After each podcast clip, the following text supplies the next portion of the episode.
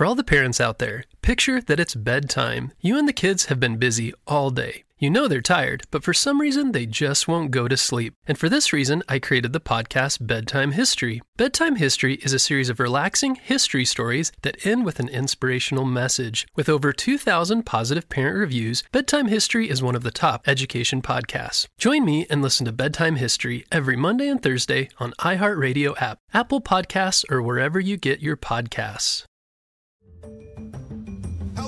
Critter protectors. Mr. Jim here, and welcome to Kids Animal Stories, a place where there's always a mystery and adventure around every single corner. If you love critters of all shapes and sizes, I need you on our Critter Protector team.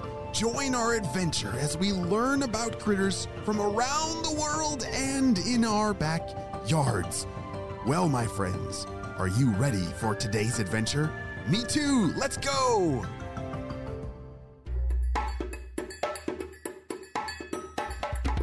Today's story is a mystery adventure, which means you, yes, you are going to need to put on your thinking caps. In today's story, we're going to hear about a critter named Archey.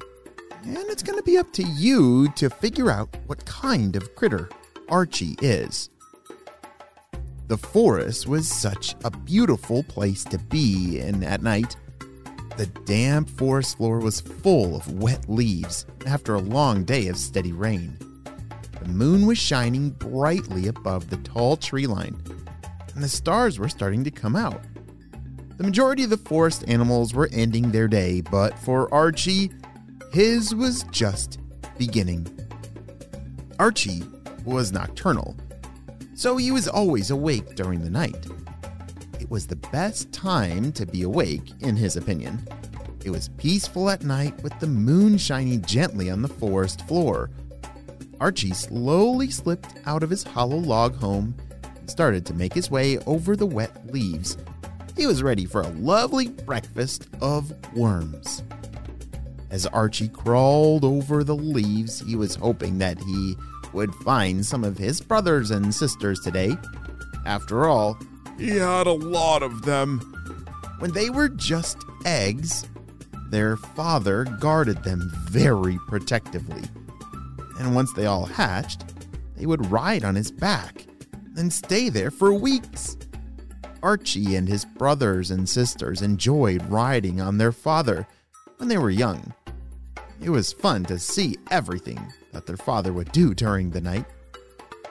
Archey and his brothers and sisters all hatched with tails, which was completely unheard of with their species. Huh. But as they grew, they lost their tails. Oh no, where'd they where did they lose them? Does it Oh, it doesn't mean lost like I lost my shoe. Their tails just kind of went away. Another thing that was extraordinary about Archey and his siblings was that they had no eardrums, so they couldn't hear sound.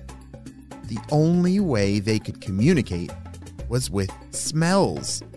Each smell had a different meaning, so it was like they had their own little language between each other. But it was also a dangerous thing because they couldn't hear if danger was coming.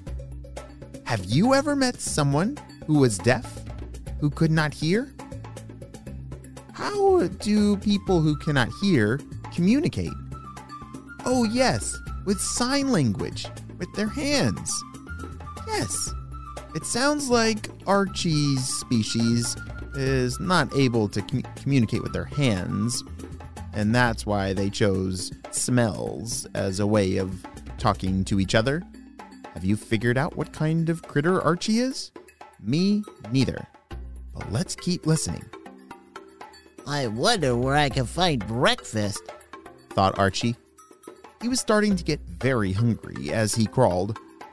He was really in the mood for some delicious worms. The best worms always came out after a good rain. So Archey was excited for breakfast today. It had rained all day long, so the worms were sure to be coming out from the soil. Archey started to turn over leaves on the forest floor. The worms loved to hide, so that was the best way to find them.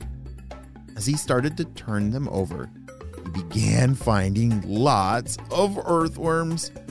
Quick as a flash, his tongue flicked out of his mouth grabbed onto the worms one at a time. No one could eat worms faster than Archey. I got lucky today. I found a whole pile of worms for breakfast. Archey ate as many worms as he could and then decided to find a spot to relax. He began to crawl away from the leaves to find a hollow log to sit in. Hollow logs were wonderful spots to relax in since they were usually abandoned. As soon as Archey started to crawl away, he smelled a familiar scent. It smelled like his sister was near, and she was calling him to come over. Archey turned away from the hollow log and began to follow the scent so he could find his sister in the forest.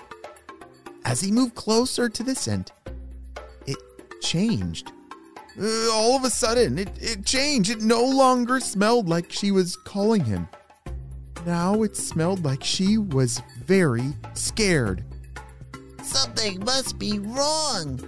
thought Archey, and he began to hop instead of crawl. Quickly, he started to hop as fast as he could towards his sister. He couldn't remember her ever sending that kind of scent, so it worried him. Archey made his way through the dark forest until he got to a clearing. Being in a clearing was very dangerous because they had no place to hide from predators. But the scent from his sister was very strong in the clearing, so Archey had no choice but to start crawling in. Archey started to get scared. He didn't want to hop in because he didn't know if predators were nearby. Remember, he couldn't hear anything. As Archey moved slowly, he finally found his sister. She was trying to hide at the trunk of a tree the edge of the clearing. Archey quickly hopped to her to see what was wrong. What's wrong? asked Archey through his scent glands. Something has been following me. His sister said through her scent. Archey could sense that she was very scared. Suddenly, Archey started to smell a scent that didn't smell like his sister. It smelled like danger. And it was coming right for him. Oh no, what in the world is going on with Archey? What kind of critter is he? And is someone trying to eat him and his sister? I definitely hope not, but we're gonna have to wait and see what happens on the next adventure of Kids Animal Stories. Hey friends, I need your help celebrating a birthday. Drum roll, please. Happy birthday, Zoe, who is turning eight years old. Zoe's favorite color is pink. She has a pet hamster named Noodles. She's in second grade and always looks forward to all the latest animal stories podcasts from Mr. Jim. Wow, Zoe, I'm so glad we got to celebrate you and your big day on the show. Happy eighth birthday, Zoe. Well, my friends, I still have a lot of thinking to do about who today's mystery critter is. I haven't quite figured it out. Sounds like it hops, can't hear, and it likes to eat worms. Hmm. I have a lot of thinking to do, and so do you. I'll see you on the next one. Bye!